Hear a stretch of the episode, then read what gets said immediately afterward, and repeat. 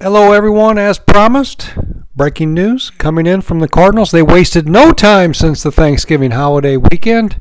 It's Monday, and they made another move. First, the rumors popped up early this morning about a potential pitcher signing one of the top five pitchers on the market, if not the top one. Definitely in contention, Sonny Gray.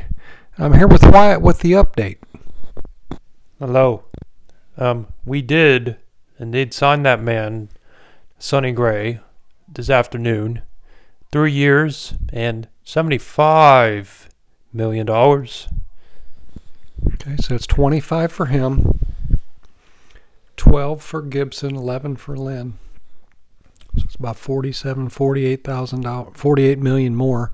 So we'll see what's coming off the books and what moves they make. But uh, it's a big fish. So it sounds like we've got a replacement for Montgomery. It's going to be interesting. But uh, Gray's, a, Gray's been around for a while. He's 33 years old. Good numbers, right? He does have good numbers. Last season, he went 8 and 8 with a 2.79 ERA, which was the third best in the MLB. Okay, that's pretty good. Saw his press conference with Mo. He's a good talker. Said he wanted to be a Cardinal. All these pitchers are saying they wanted to be Cardinals. I don't know if that's real or money talking or if it really is true. Um, I think it's true. Um, he did say that there was others that were talking to him in free agency, so that means that Reds deal must have been true as well.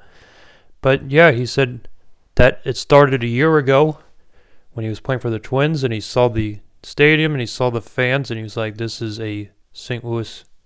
St. Louis is a sports town," and he loved it. Yeah, it is good. It's a good park. Good fan support. Good people cheering for the team. We do agree with that. But yes, breaking news Sonny Gray's in the fold. That's the third starting pitcher added this offseason. We will see if it's enough. The talk on sports radio is a little bit slanted negative. I'm not exactly sure why, but they went immediately to so are we better than we were last year at the start of the year when we had Montgomery and Flaherty. And I think we are slightly better because of Gibson. I think I think Lance Lynn uh, is better than Jack. Jack just was a big letdown. And I think Sonny Gray's a little bit of an upgrade over Montgomery. It's a tight one. I really like Montgomery.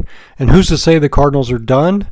But then you've also got Gibson in the back end there with a number three. But uh, hopefully we're not done. We can do another. I wouldn't mind seeing another starter or some trades or something. And then you've also got the option for the bullpen changes.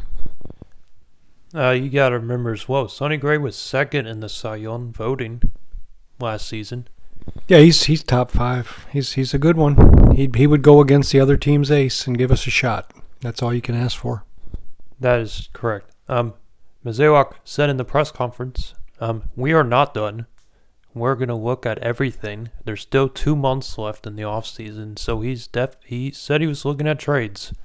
Yeah, I think it's probably time now. They've spent the money. I think now you probably want to get some off the books and see what you can do that way. See if you can get some of that back. I don't know what came off the books, how our budget is compared with these additions, but uh, there's certainly some things that can be done. But that's it, folks. As promised, we wanted to give you any significant signings as a special broadcast, and you are now up to date. Thank you for listening. Have a great week. Happy Monday. Go Cardinals. We are on the upswing. We are on the upswing, and hopefully we get Yamamoto. I think that's off the table, but uh, he showed up at a Lakers game. Some seem like he wants to be out there with the paparazzi and uh, that's not going to work in St. Louis. But we'll see. It'd be nice, but uh, I think it's probably a very low chance at this point. Have a good week, and thank you for listening. Thank you. Fly Cardinals, fly. Bye bye.